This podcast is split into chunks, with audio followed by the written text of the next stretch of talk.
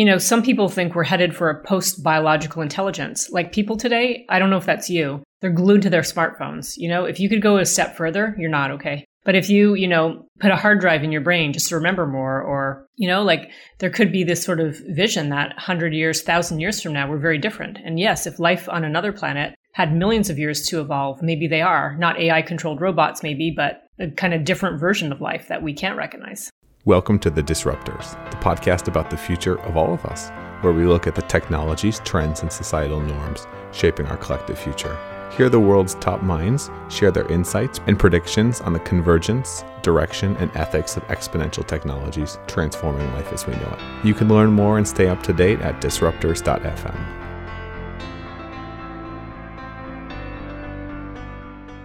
Space, the final frontier. But is there life out there? That's the question so many of us struggle with. And that's what our guest, Sara Seager, is helping to elucidate, so to speak. She's an astronomer, planetary scientist, and professor at MIT, best known for her work on extrasolar planets and their atmospheres, i.e., adding to the Drake equation. In today's episode, we'll discuss exactly that why private space enterprises are path to the stars, what's the state of the art when it comes to our search for intelligent life, why Mars would be a pretty shitty place to live, anyways, why even MIT isn't immune to education's woes. What was the deal with that crazy UFO sighting a few years ago? It's really interesting stuff. I know I, for one, am fascinated with space. So now, without further ado, I give you the woman who added to the Drake equation, looking at not just intelligent life, but life out in space as well. I give you Sara Seager. As you can probably tell, I'm pretty big on health, longevity, and human optimization. That's why I'm pumped to tell you about our special 10% off offer from Onnit, the brainchild of UFC's Joe Rogan and Aubrey Marcus for elite performers. They're running a Willy Wonka style prize giveaway where everybody gets a golden ticket. Everybody wins on every order of Alpha Brain, a super nootropic stack that they sent me. I love it with my morning coffee, and it comes with the potential to win an all expenses paid grand prize round trip for two to Onnit's hardcore headquarters in Austin, Texas, $1,000 store credit, $500 cash, and more. Plus, again, every bottle of Alpha Brain comes with a special bonus from the Onnit team. Just visit disruptors.fm slash alpha to save 10% off Alpha Brain or anything else from their awesome store. Again, disruptors.fm slash Onnit if you want hardcore subs to live a high performance life. Today's episode is brought to you guys by my 15 step guide to scalable, Series A worthy growth and marketing. If you're building a startup aiming for a billion dollar outcome or a solopreneur looking for a sustainable six, seven, or eight figure business, get my free guide, which you can grab at mattward.io slash free, which walks you through the best, most proven tactics to acquire and retain customers, applicable for freelancers up to Fortune 500. If you want to grab that, plus bonus hacks and tips to build your business and more, visit mattward.io slash free. And if you need help or ever want to grow your business faster, I coach a handful of hardcore winners building businesses I believe in. You can reach out right on the site, mattward.io for more. And now, let's get on with the episode. We choose to go to the moon in this decade and do the other things, not because they are easy, but because they are hard.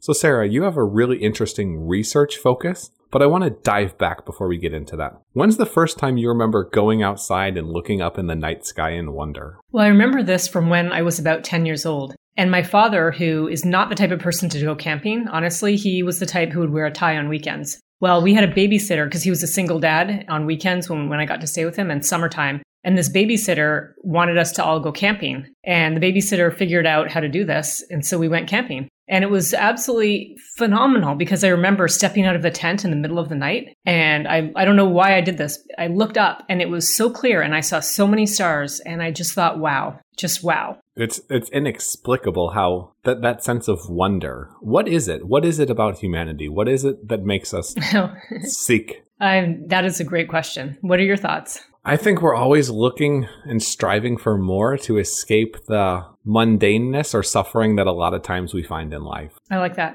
It gives us something to aspire to. So it, gives it allows us to idealize in a way. It does. What is space for you? Well, okay. So aside from that idealization, space for me is work, actually. So it is my hobby too, but I actually work with space and space data every day. So, you know, there's a sort of philosophical and the romantic beauty, but then there's just the plain hard work. So let me tell you a bit about that. Right now, here at MIT, we run a NASA mission called TESS, Transiting Exoplanet Survey Satellite. And TESS is an all sky survey. It looks at giant strips of the sky, each for one month. And it has already finished looking at the almost all of the southern hemisphere. And now it's looking at the northern hemisphere night sky. And we use computers and people to look at hundreds of thousands to millions of stars, looking for planets around those stars. And basically looking for life, looking for specific chemical signatures? Not yet, actually. That's still a bit in the future. Right now, we're just taking, we're just trying to find planets. And maybe some of those planets will be good planets to look for what you just mentioned in the future.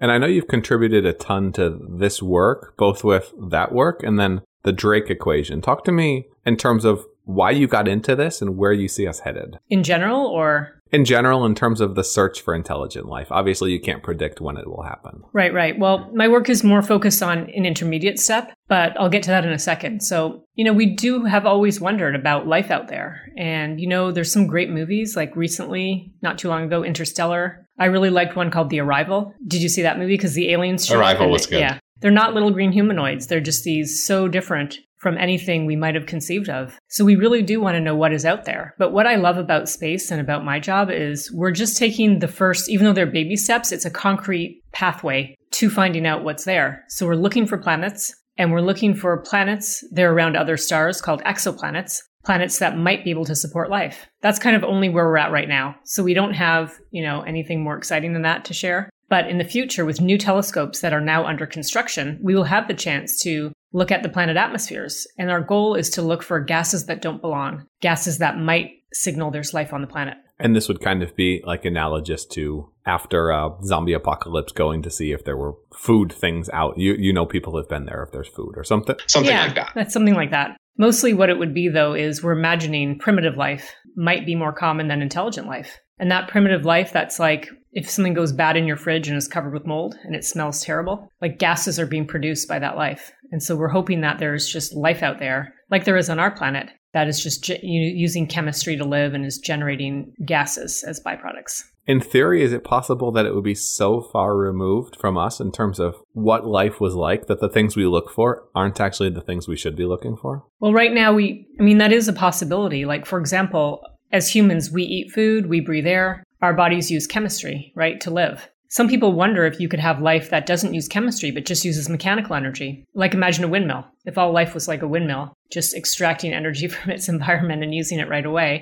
then our methods that we're using for with traditional astronomy tools wouldn't work. Or if we invent AI, AI creates robots and kills us and decides to explore the, the galaxy, we won't necessarily know they're there. Exactly. And it's more than that, too. I want to pick up on that thread. It's like if you know, some people think we're headed for a post biological intelligence. Like people today, I don't know if that's you, they're glued to their smartphones. You know, if you could go a step further, you're not okay. But if you, you know, put a hard drive in your brain just to remember more, or, you know, like there could be this sort of vision that 100 years, 1,000 years from now, we're very different. And yes, if life on another planet had millions of years to evolve, maybe they are. Not AI controlled robots, maybe, but a kind of different version of life that we can't recognize. So you're on this mission. What drove you here? What got you to this point in time? Well, some of it was just one thing that got me here. Okay, is I don't know how, but at a very young age, I was able to realize one of the keys to life success and happiness is to find something you love doing that you're also really good at. And I didn't know I don't know how I got onto that, but I wish everyone could. And it turned out I learned quite young, actually, when I was 16, that one could be an astronomer for a job. And I just was, wow, like I couldn't believe that was even a job. And I remember very clearly when I found out because to get to my high school, I had to walk for half an hour. I lived in the inner city in Toronto, Canada. And I walked through university campus and I saw a sign for an open house one Saturday. So I went to this open house, went up the elevators to the top floor of the physics building, and I was greeted by these professors and grad students. I didn't even know that was a thing. So I rushed home and told my dad, and he was furious. He told me I couldn't do that. I had to get a job and support myself and not rely on any man. Those were his exact words. And he was kind of right in a way, but he didn't know what astronomers like parents, if you're a parent or there's parents listening, I realize that now you want your kids to be self-sufficient. You want your kids to go out and get a job and support themselves. But he didn't know what that what astronomers did. Could they get a job? Is it even a thing? But I was lucky because I loved astronomy and I ended up being good at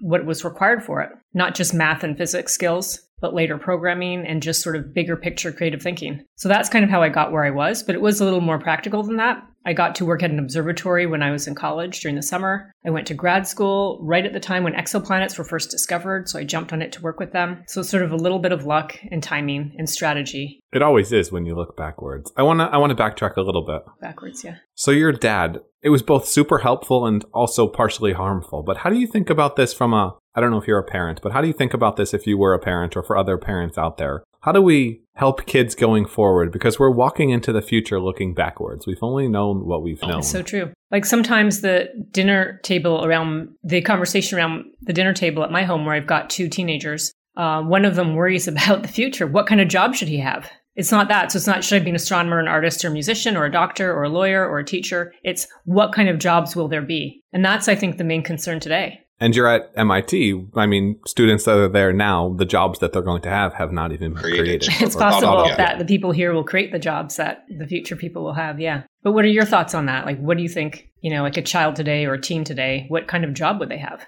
I think their most important job is to find what they, like you said, love and are good at and pursue that because they'll be able to create something out of that. I think if you're trying to build towards the future, it's all it's it's easy to skate towards the puck like Gretzky says. If there's an actual ice rink, but if you're playing in a 10-dimensional ice rink, it's really damn hard to figure out where the puck is going to go. I don't think kids can do it.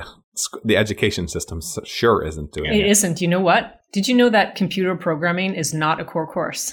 like, I can't believe that. I want my kids to take computer programming at school, but they have to do that like as an elective. It's not, it should be core, like English or math or history. Uh, because programming, at least the algorithmic thinking, is really, it's really everything. Yeah, it's it's absurd and yet it's also absurd that we have all of these separate domains in education. You have math, you have science. They all really need to start merging into merged fields because then A, you can accomplish more, B, it's more interesting, and C, it's more applicable because you're working between all of these different fields anyways. That's true. So true. Yeah. I want to I want to backtrack a little bit. So, search for intelligent life. There's the Drake equation, and then you decided to do something a little bit different. Can you tell me about that? Sure. And by the way, I asked Drake after I'd written the equation, though, because if he minded if I took his equation, and he said it was fine. He's good with that. So the Drake equation itself is a collection of terms that helps describe the kind of probab- probability is the wrong word because it's not that formal, but you know, the chances. What are the chances that there's some kind of intelligent life out there?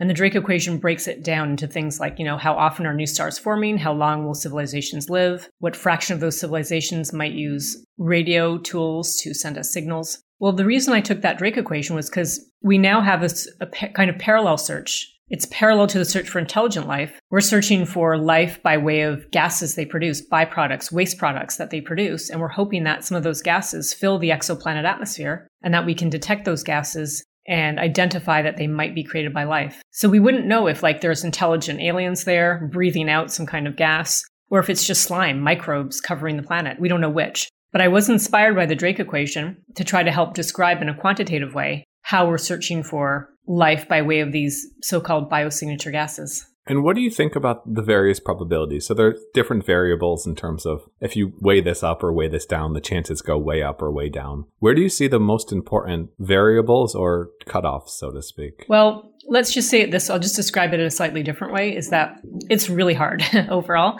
You know, stars are so big and bright and massive compared to planets, which are tiny. Like our Earth feels pretty big. You know, if you want to travel to Australia, I've never been to Australia or New Zealand because it's so far, at least from here in, in Cambridge, Massachusetts. But our planet really isn't big. It's tiny. You know, our sun is 10 billion times brighter than our Earth. It's much more massive and way bigger. And so the problem is we're just struggling to find planets at all. So to make it really possible for us to find signs of life in the near future, honestly, life has to be very common. We know that planets are common already. We know that planets in the star's so called habitable zone, the planet that's heated by the star, is not too hot, not too cold, but just right for life. We know those are common. So we really have to hope that life can get a foothold pretty much anywhere. I know a lot of futurists have argued that if you're going to go off planet, it makes a lot more sense to design the habitats and not to move on to another planet where you're stuck on a gravity well. What are the chances in your mind that there could be lots of intelligent life around us we're not seeing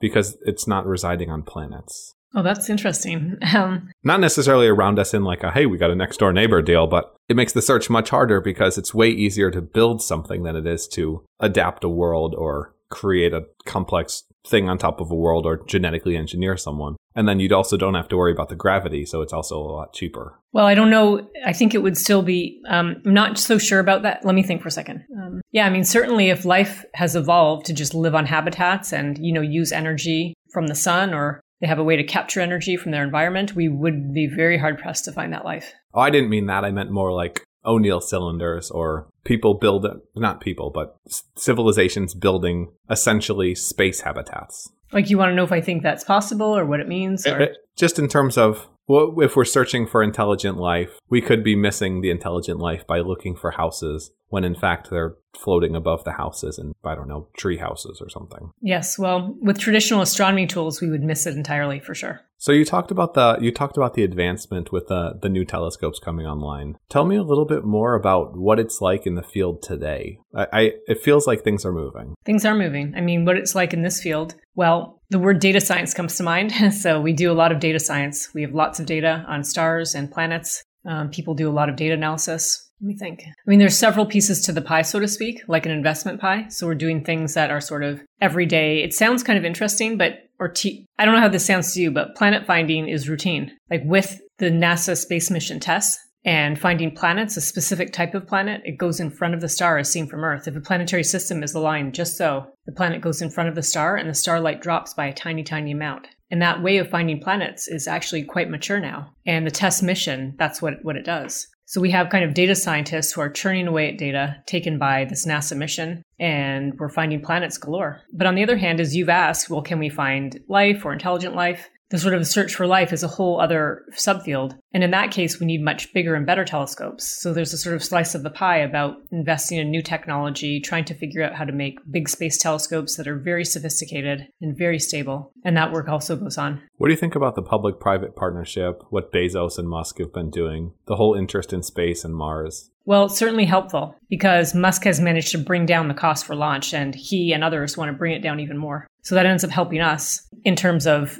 just launch costs. Like the TESS mission is really funny. in the rocket fairing, we launched on a Falcon 9 SpaceX rocket. And we didn't need that level of volume in the fairing. That's just like as if you were um, in a car. Let's say you have a truck and all you're doing is carrying like something the size of a cat. You didn't really need a whole truck just for that, but it was still cheaper. So that's bringing down the cost. I think in terms of getting to Mars and that side of planetary science, I really do believe that it'll be Elon Musk and the private commercial spaceflight companies that will get the job done. It's just too complicated, and NASA and others uh, are just too risk averse to be able to carry out getting humans getting boots on Mars. Would you go if you weren't going to die on landing or something? no. no. No. I'm more of an armchair traveler. How about you? You're more of an armchair, armchair traveler? Yeah, armchair traveler means you just read the books and watch the movies. I like traveling, but I'm not going to say I would sign up for Mars. I would say if there's been people there for a little bit, I'm I'm pretty of the opinion if you're testing something out, you don't want to be one of the early ones testing it out. That usually goes wrong. You can make history, but it only really makes sense to make history if history would fall apart without it being made. Someone else will take that spot without a problem. I think a lot of people want to, and yes, you really have to want to go on a long journey crammed in a very small space. Where you'll probably die on impact or somewhere along the way. And if not, then. I have confidence that landing would be okay because we've landed lots of things on Mars. It's true, it's sometimes hit or miss, but I have confidence landing would be fine. I think just getting there and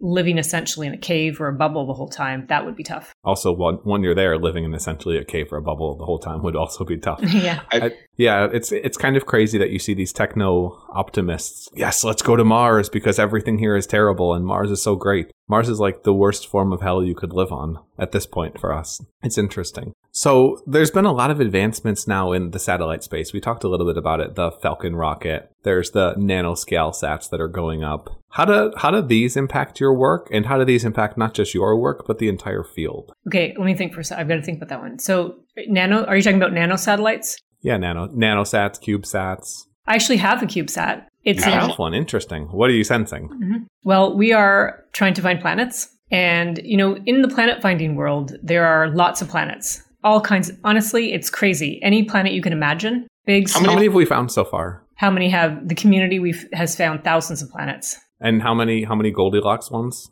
Well, that's we're not 100% sure. There could be let's say a few dozen right now. But the thing is that what really makes the planet's surface temperature is the atmosphere. Like, think about it. On our planet Earth, we are worried about climate change, right? Things are getting hotter, more extreme events, and we're worried about parts per million of carbon dioxide change in our atmosphere, right? But imagine a planet with double the carbon dioxide, or 100 times, or a massive atmosphere that makes a giant greenhouse. So really we need to learn more about these dozens of planets. We don't really know much about each of them individually. So we couldn't say for sure if any each one of them are habitable. But in terms of CubeSats, so my goal is to find another Earth, like a true Earth twin orbiting a sun, sun-like star. And these transiting planets that go in front of the star as seen from Earth, honestly, they're very special. They're they're the only like there are different ways to find planets, but so far the most mature, easiest way is by transiting planets that block out a small part of their star's light. So my ultimate goal would be to have lots of little nanosatellites, lots of probably bigger than CubeSat,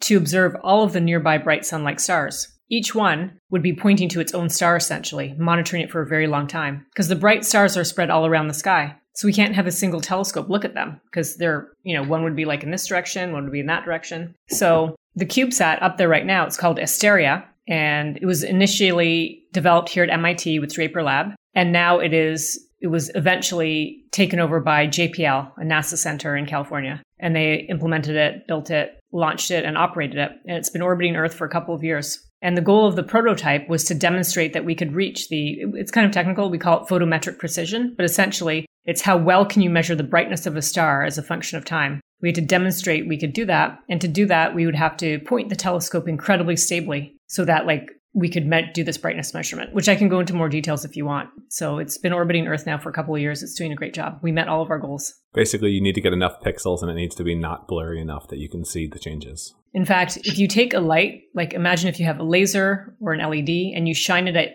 a detector, imagine you open your phone and the detector in there. It's not quite like the detectors we're using, but similar. If you shined a light and moved it across the pixel, the light that comes back at you would vary by about 40% across the pixel. So the light you shine on it, a different amount comes back to you depending on that pixel structure. And so that's like, that's why we don't want to have jitter. We don't want the thing shaking because as it moves around and those stars move around, you, you'll, you'll see like a lot of noise in your data. Yeah. So I think that we're not totally sure for astronomy. So for astronomy itself and space science, the problem is that um, we need, we're in sort of an era of precision measurement now. We've done all the easy stuff. And so the small satellites and constellations, except for the example I've given you, there aren't too many things that would be useful. But we do see these small satellites really taking off for like measuring Earth gathering data on you know small scales of what's happening on earth and things like that so i think it's here to stay what's it like working in the industry or working in the field where you kind of have one people looking out and one set of people looking inward. Are there rivalries? Are there weird dynamics? I'm curious you mean, you mean using the same technology to look up versus down? Basically. I don't think there's rivalries when we can. As you mentioned earlier people tend to be very pigeonholed or stovepiped.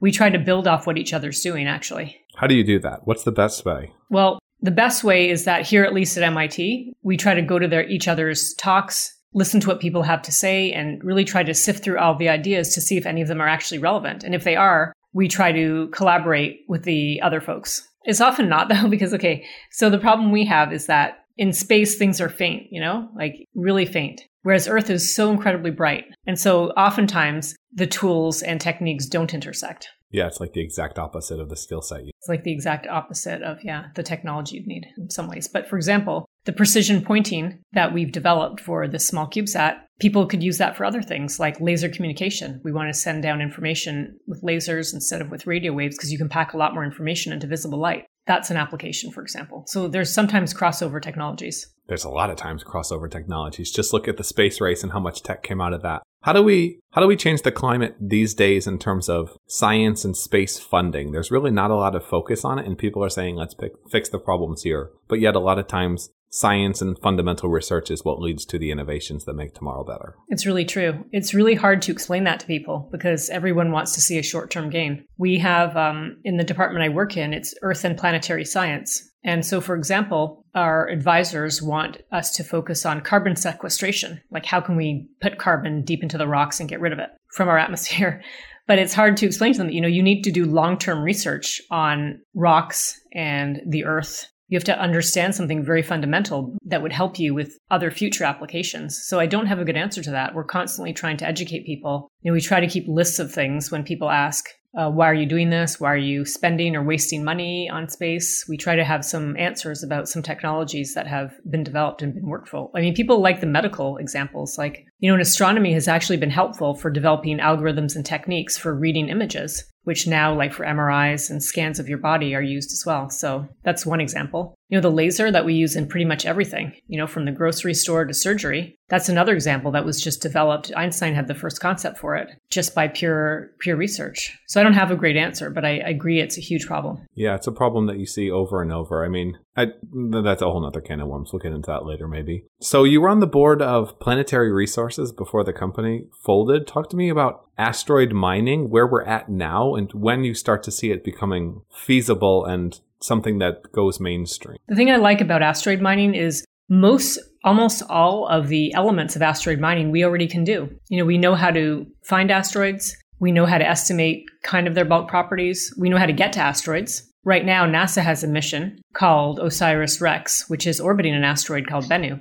So we went, we know how to go to an asteroid. You know, the Japanese have landed on an asteroid. We know how to do all that. We know how to get there and do stuff. And we actually know how to bring a sample back. That's what NASA's doing. That's what the Japanese have done and are doing. So we know how to do all those things. The only thing we don't know how to do is drill on an asteroid. We don't want to bring the whole asteroid back. We can't really. We want to be able to sort through the materials on the asteroid and bring back the rare earth elements and other valuables. So we don't know how to do that part yet. So until we can get that part done, we're not going to be seeing um, any returns right away. So there are people who do work on drilling on extraterrestrial bodies. A lot of it's chicken and the egg too, because if there was enough commerce in space, you wouldn't need to bring anything back. That that's where that's where the real cash cow is. But how do we how do we kickstart those industries? Do you have any thoughts? I think we need um, the only thought is not very original, but you know, it's the Elon Musk's of the world, the Bezos, the people who have tons of money. If they can invest in the infra- infrastructure, like create the highways, so to speak, then the rest of people can start using it and making other things happen. What happens if they own the highways, but then everyone has to pay like the all-encompassing tolls? Yeah, that's a problem. So, do you think the do you think it is a purely private play, or do you think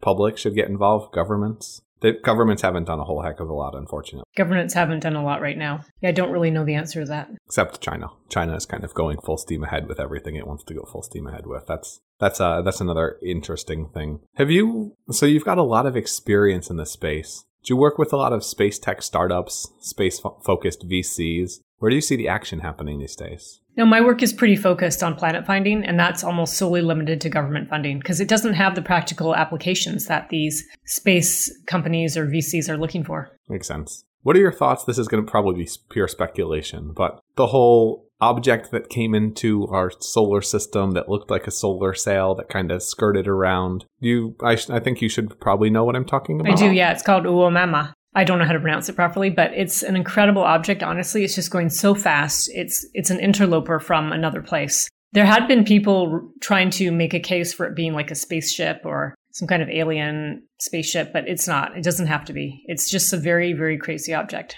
We're lucky to have found it. Can you talk through the reasons that it people thought that and the reasons why they're incorrect? Um, I let me. I don't know if I can do that off the top of my head. I'd like to, but not a problem. Yeah. So you're in this field, and you said you kind of followed your passion and your skills. What other things are you most passionate about? What technologies or trends most excite you? I mean, just in terms of my work, I just like the small sat revolution is just so amazing because we can send things up and test them more easily. Don't have to do everything on a sort of dinosaur timescale. I don't know. I think I have more concerns about the future, really. More concerns what are those, about. What are those concerns? Um, okay, I can tell you those concerns are. So one is that we're seeing like this comfort in kind of giving up privacy for convenience. You know, it's like you have your phone now and smartphone. I don't know about you, but I've got an Android and it seems to know everything I do. If I have a conversation with someone, I start getting ads for something else. And then there's sort of level of convenience I see with the next generation because they're just used to it. There's people now who've grown up being aware of the world around them. They've had smartphones. So, you know, like the way that everything is connected, the Internet of Things, and just this sort of trend towards just a sheer lack of privacy. That really concerns me. Yeah, it's terrifying because people don't seem to mind. Yeah, they and- don't mind. That's what I'm saying. These generations. So I mentioned that I've got teenagers at home, but this next generation, because they're so used to it, they they think it's fine. You know, they don't. A lot of them don't really. They haven't really known anything else, and it's just convenient for them. They communicate with their friends. Their their life is seamless you know they are starting to use um, like debit cards and you know the world is just so easy for them they've never really they don't do things like in the hard hard real world And easiness is a path to, at least in this case, tyranny and minority report. Do you think we're headed there? Do you think we're what? Headed there? Headed towards a minority report type, super authoritarian, super 1984? Yeah, that I don't know. I mean, a lot of this info is pretty useless, though. Like, I think about if someone is monitoring my texts, it's not.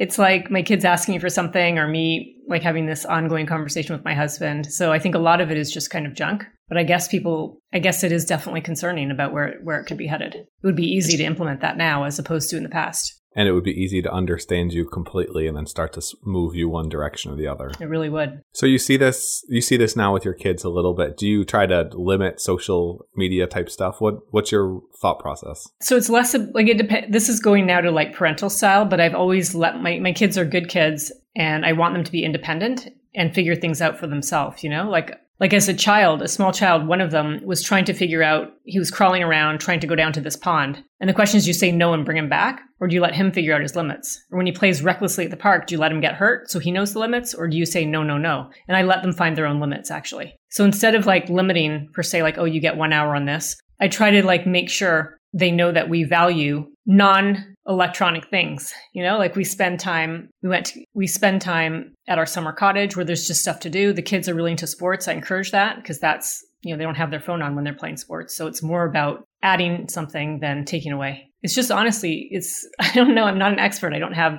that many kids but it's just crazy like it's their world like it's um you know snapchat and instagram and it's fantasy league sports and it's just like everything. Yeah, in a lot of ways it's terrifying and I it's feel getting, like but it's also getting info like the their soccer tryouts right now and like that's how they get in. So before you'd see your friends at school and tell them something and they're sort of the gossip network, right? But now it just happens on the phone. That's their main way of getting information. Yeah, it's it's hard to know what the ramifications will be. Yeah. One thing I'm glad though, I, my kids had no electronics till when they were age six and eight. We didn't have a TV. There was nothing at all, not a phone, nothing. So I think it really does affect the, yeah, the ramifications of, because as humans for millennia, we had, we didn't have it, right? And now we do. And you see, I'm sure you see children like on the airplane or where have you. On the airplane, in the restaurant, it's like the parents hand them the phone and that's the entire, that's the entirety of dinner. But you know, there's no phones during. We try to have traditional like family time and do things together. There's no no phone in that time. Yeah, I, I was talking to somebody. I can't remember who it was, but he said something to the effect of: Imagine you were at a restaurant and you're there with a friend, and then suddenly this other guy runs over and starts screaming in your face,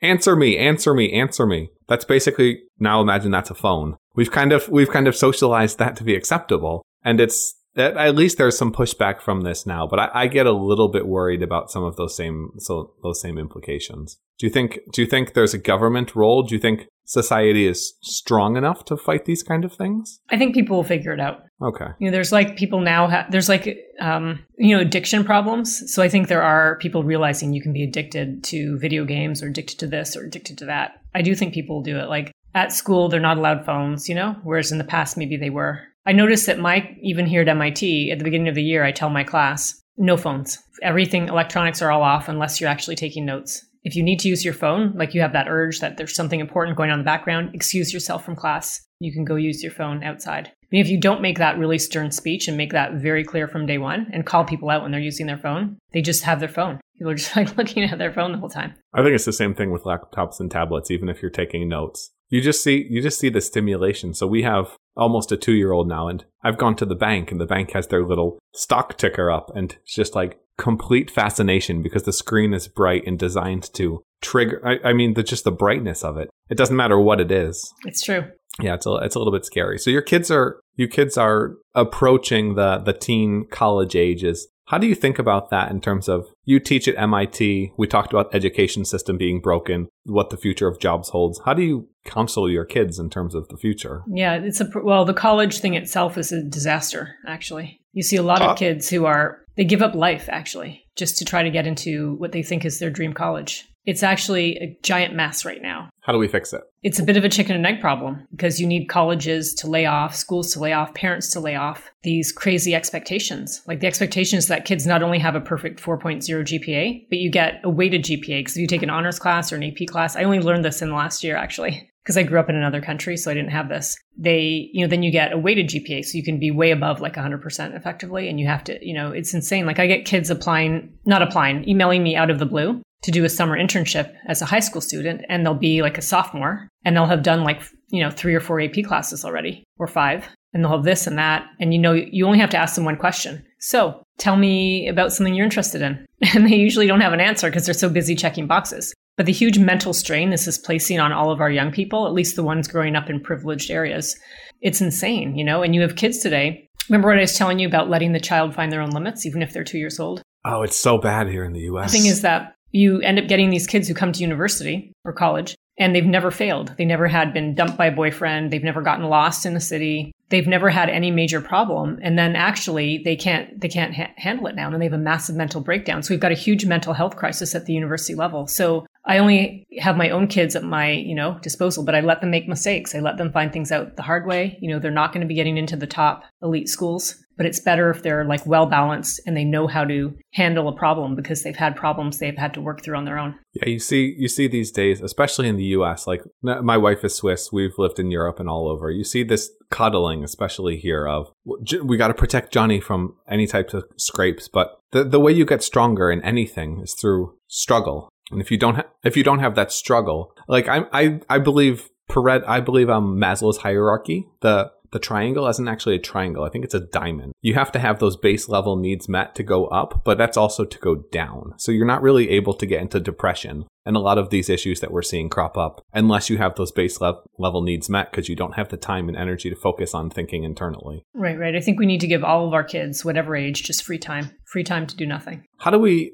That's only, I would argue, half the problem. I would say the other half of the problem is you, you said layoff. I, I think that was a funny metaphor because I think big part of the, what we need to do is lay off a lot of people from colleges, both kids not going and then getting rid of administrators because the cost is unworldly. The, the kids are giving up their life before college and then giving it up after. They have so much debt. How do, do we change that? I have no idea how we change it. I can hugely agree with you and others on the problem. It's that, you know, fewer, it's really don't know, but it's true. I feel like not, even though I am a professor at MIT, it's not the best environment for undergrads, depending on your personality. I don't think everyone needs to go to college, despite being a college professor. And certain, I read in Forbes magazine recently that there's programmers, computer programmers are being hired like left, right, and center without college degrees. You know, there's some jobs you can go into plumber electrician now it's computer programmer where it's it's not you know we all think we should be more enlightened more educated but i don't agree that everybody needs that. I would i would say everyone benefits from it but not necessarily in a traditional college yes. sense. You can do it, that's right. Learning should be lifelong. And the apprentice type things are definitely making a comeback because they don't have tons of debt and those are the jobs that will exist after we have more automation. What uh what's the most interesting stuff you see happening around you? You're at MIT Center of Innovation. What inspires you? What I love about MIT though and what inspires me, it's just the whole idea of innovating. It's the idea of being able to take an idea and make it real. And that's what I love about MIT. I mean, there's just so much going on here in so many different disciplines. It's just really, really amazing. I like the robotics actually. Um, I know we're, you know, people claim they're worried about robots taking over the world, but I love the robotic humanoids. Um, I like watching the progress there. I love everything to do with space. And so all the new things people are trying to build for satellites, even if they are looking down at Earth and not up in space, I like all that. Um, yeah. Yeah, the Boston Dynamics stuff is fascinating. You're you're really in the hub of it. So you brought up some of you brought up some of the cultural issues around the U.S. and the education system. Contrast that with growing up. At, I want to say you said you grew up in Toronto, but contrast the Canadian and the U.S. systems. Pros cons. So, at least for college, we don't have the Ivy Leagues there. There aren't any private schools, maybe one private college in the whole country. And that one you'd love actually. It's called Quest. And they integrate all subjects. So you do, you don't, you know, subjects are integrated across disciplines. So it's a very different education there. But anyway, you just have essentially what you call giant state schools. Uh, there are some smaller state schools though. To apply for college, it, at least when I did it, and it's not too much different now, it's essentially one or two pages. There's only a tiny line, set of lines for in extracurricular activities. There's no standardized testing, no SAT, no ACT. You just, um, it's a grade cutoff, which you might think is not fair, but it's just a grade cutoff. There's, your taxes are very high in Canada, but as a consequence, education's cheaper. So it's an extremely different system, but you still get a great education there. If you had to pick one country system, not for education, but for everything, or the other, would you pick the US or Canada? Well, I've obviously picked the US. That's why I'm here. I could go back to Canada at any time, and I may someday. It's a really tough call right now because the world is rapidly changing around us. I don't want to get too much into politics here, but you see all many countries, even Canada and the province of Ontario, their leader um, I mean, right wing's sort of different in Canada than it is here, but it's the whole world is changing so rapidly. It's hard to say where the best place is. The one thing the US has that I am very patriotic about is it's this desire and ability to think big and to be big. You know, we don't have Elon Musk, Bill Gates from any other country. It's hard to press to come up with an example of people who have revolutionized areas in tech. And it's because of, it's because of the the way that the US lets you be great. I would agree, although technically Elon's South African. But yes, he, he has very much made himself more or less an American in terms of how he lives. What is one thing that I should have asked you about or you would like to talk about that we didn't? I actually think we covered almost everything. Okay. Any bold predictions for SETI? I think SETI will go on forever, basically. Interesting. In terms of never finding something or in terms of even after? Well, there's two things. It's with Mars too. Same with the search for life on Mars, the search for intelligent life sending us a radio signal. I think we'll always be looking. We'll always be searching. That's humanity's nature. In terms of inspirations for you, was there any particular books, movies, etc., that got you excited about this when you were younger? About space, you mean? About space, about searching, about the beyond. There wasn't anything specific. I remember just as a child having a book about the solar system. I think it's really great to try to capture people's imaginations when they're young. I think today's so different because there's so much more in terms of like books or magazines or online things. So it wasn't one thing in particular, but it was still having access to to books. Sara, I want to thank you for coming on. It's been fun. I definitely hope you guys are successful in finding more and more planets, especially the the exciting ones. Uh, what is one thing you would want to leave people with before you tell them where to find you? A quote, a call to action, it can be anything. I want to leave people with this thought that the universe is so vast and there's so many possibilities out there. And I have a saying I really like. It's a little techie, nerdy, but it's you know, within the laws of physics and chemistry, anything is possible. I like it. It's a little nerdy, but it's also a little true. You can do anything, anything can happen. It's kind of the if it can happen, it will type principle. If it can happen, it will, or hopefully you can make it happen. Hopefully you can make it happen. What are you going to make happen? What's your big goal? Finding another Earth. So finding another Earth and hopefully one with signs of life on it of any kind so that the search can continue for more generations and we'll know that we're not alone in the universe. Goals have to be time sensitive. So when's your goal for? My goal is for my lifetime, which hopefully is not too time sensitive. You're, you're at MIT. How long will that be? Well, let's see. I mean, I, I hope to live to be 100, let's say, and I probably have at least 30 more years in my career. So I have time. Okay, I like it. We got at least 70 years to, not sorry, but we got enough time to make it happen. Now we got to let you go so you can go make it happen. Thanks for tuning in. Thanks for coming on. Where can people find you? They can find me on Twitter at, at Prof. Sara Seager. They can find me on Facebook. They can find me on my website. And if you can find her with a satellite bonus points. Thanks for coming on today, Sara. And thanks for tuning in, guys. If you guys have enjoyed this, make sure say hey to Sara, thank her, tweet about the episode, share it with a friend. It's the most valuable thing you can do for us so we can try to further science interest and education worldwide to get some more awesome people like Sara interested in changing the world. So cheers.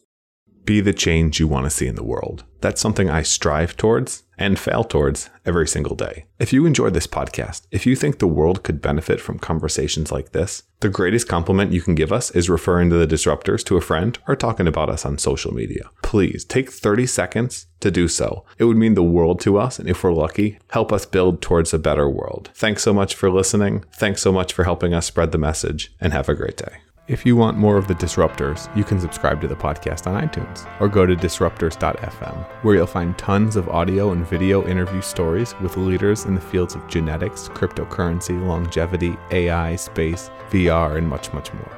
You can also follow me on Twitter at MattWardIO. If you enjoyed the show, please leave a quick review on iTunes at disruptors.fm slash iTunes to help more people discover the podcast and help us make a bigger impact.